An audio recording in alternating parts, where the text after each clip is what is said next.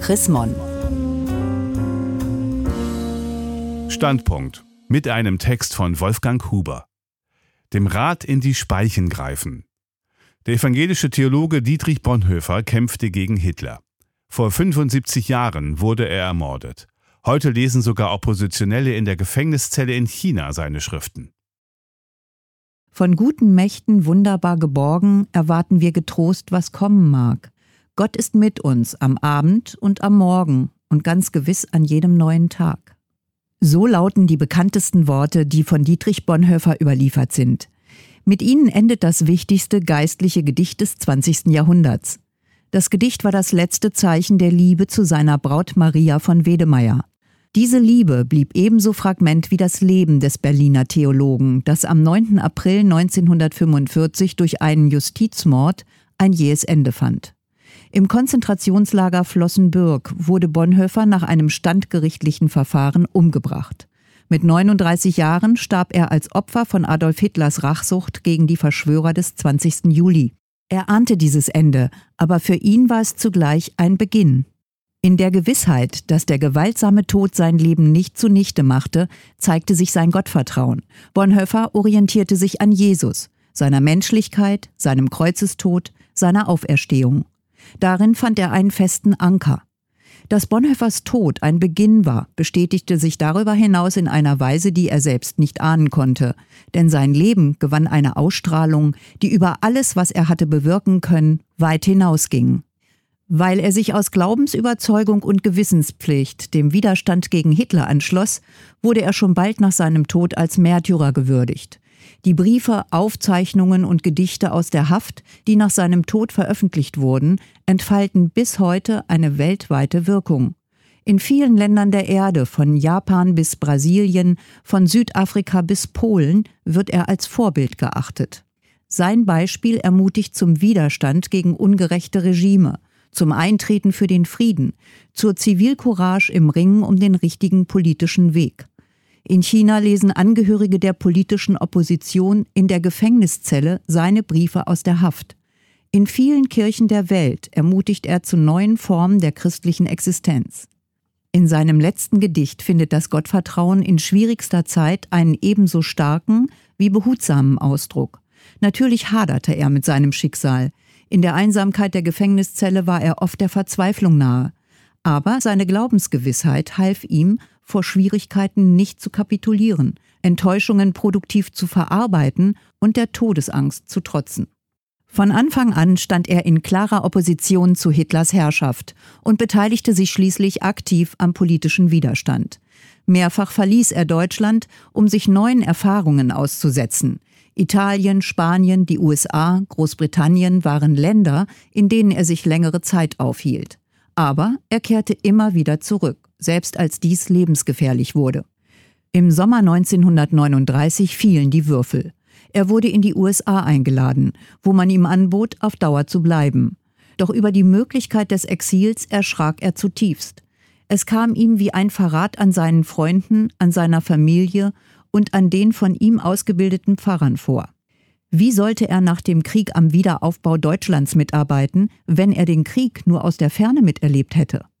Er war entschlossen, den Kriegsdienst in Hitlers Wehrmacht zu verweigern. Nicht, weil er ein prinzipieller Pazifist war, sondern weil er die Beteiligung an einem offenkundig ungerechten Krieg ablehnte. Doch dann eröffnete ihm sein Schwager Hans von Donani den Weg zu einer Tätigkeit im militärischen Geheimdienst der deutschen Wehrmacht. In dieser Funktion stellte er nicht nur seine internationalen Verbindungen in den Dienst der Feindaufklärung, viel wichtiger war, dass er seine Kontakte für die Widerstandsgruppe nutzte, die sich in seiner Berliner Dienststelle bildete. Ihr wuchs schnell eine Schlüsselrolle für die Zusammenarbeit zwischen dem militärischen und dem zivilen Widerstand gegen Hitler zu. Offiziell war er Mitglied des militärischen Geheimdienstes, im Verborgenen Angehöriger der Verschwörung gegen den Führer. Das allein kann einen Menschen schon in Atem halten. Dennoch richtete sich Bonhoeffers Blick über die Forderungen des Tages hinaus. Die Flucht vor der Verantwortung kam für ihn nicht in Frage. Nicht wie er sich heroisch aus der Affäre ziehen, sondern wie eine kommende Generation weiterleben könne, war für ihn die entscheidende Frage. Wie sollte Deutschland nach dem erhofften Ende der Nazi-Herrschaft aussehen? Wie ließ sich erreichen, dass Menschen in ihrem Lebensrecht wie in ihrer Freiheit gleichermaßen geachtet wurden? Fragen dieser Art ließen ihm keine Ruhe. Er motivierte andere, sich damit zu beschäftigen. Er selbst bearbeitete sie, solange er sich noch frei bewegen konnte, in einem Manuskript, das grundlegenden Fragen der Ethik gewidmet war. Er schärfte vor allem die Verantwortung für Fremdes wie für das eigene Leben ein. Lebte er in unserer Zeit, würde er auch den nachhaltigen Umgang mit der Natur hervorheben und darauf drängen, dass wir durch unsere Lebensgestaltung nicht den Lebensraum derer zerstören, die nach uns kommen. Der Klimawandel ist eine Herausforderung, auf die man Bonhoeffers Einsichten praktisch anwenden kann. Ebenso wichtig war ihm die Frage nach der künftigen Gestalt der Kirche. Sie bedrängte ihn besonders in der Einsamkeit der Gefängniszelle. Die Kirche verfehlte nach seiner Überzeugung ihren Auftrag, solange sie nur um sich selbst kreiste und in der Selbstverteidigung befangen blieb. Es kam darauf an, ein Wagnis für andere einzugehen. Vor allem das Schicksal von Jüdinnen und Juden stand Bonhoeffer bei einer solchen Forderung vor Augen. Der Glaube konnte nicht länger auf die fromme Innerlichkeit beschränkt bleiben oder auf das Weltbild vergangener Zeiten gestützt werden. Bonhoeffer verstand den Glauben als eine Haltung, die das Leben bestimmt. Eine solche Erneuerung des Glaubens und der Kirche gehörte zu den großen Hoffnungen, die Zeit seines Lebens uneingelöst blieben. Diese Hoffnung kann uns heute beflügeln. Sie begründet das Eintreten für nachhaltige Entwicklung, für die Überwindung von Armut und die Bekämpfung des Hungers in der Welt. Eine Kirche für andere in Bonhoeffers Sinn steht auf der Seite von Menschen, die in ihrer Freiheit bedroht sind und um Leib und Leben fürchten müssen. Sie wendet sich denen zu, die vereinsamen und Angst vor der Zukunft haben. Sie hilft Menschen, zuversichtlich zu leben und getröstet zu sterben. Bonhoeffers Leben blieb Fragment, doch es ist erstaunlich, wie viel in diesem Leben Raum hatte. Die Leidenschaft für die Musik, die Lust am Spiel, die Kunst der Freundschaft und die Sehnsucht nach Liebe gehörten genauso dazu wie das Wirken für Kirche und Theologie, für die Ermutigung junger Menschen und für die Ausbildung künftiger Pfarrer. Der Politik so viel Platz in seinem kurzen Leben einzuräumen, hatte er nicht geplant. Es waren die Umstände der Zeit, die dazu nötigten. Er wollte den Staat an seine Aufgabe erinnern, für ein Leben in Frieden und Gerechtigkeit zu sorgen. Er erkannte die Notwendigkeit, den Opfern unter dem Rad von Unfrieden und Ungerechtigkeit beizustehen. Er erlebte, dass es in bestimmten Situationen nicht reicht, die Opfer unter dem Rad zu verbinden. Dann gilt es, dem Rad selbst in die Speichen zu greifen. Wir leben in anderen Zeiten. Doch Bonhoeffers Vorbild kann uns helfen, die Zeichen unserer Zeit wahrzunehmen, bevor es zu spät ist.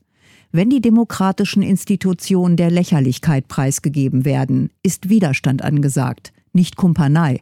Wenn die Möglichkeiten einer freien Gesellschaft genutzt werden, um gegen Minderheitenstimmungen zu machen, ist Parteinahme nötig, nicht Gleichgültigkeit. Wenn Antisemitismus um sich greift, gilt auch heute Bonhoeffers berühmter Satz Nur wer für die Juden schreit, darf auch Gregorianisch singen. Gelesen von Renate Baumgart, April 2020. Mehr Informationen unter www.chrismon.de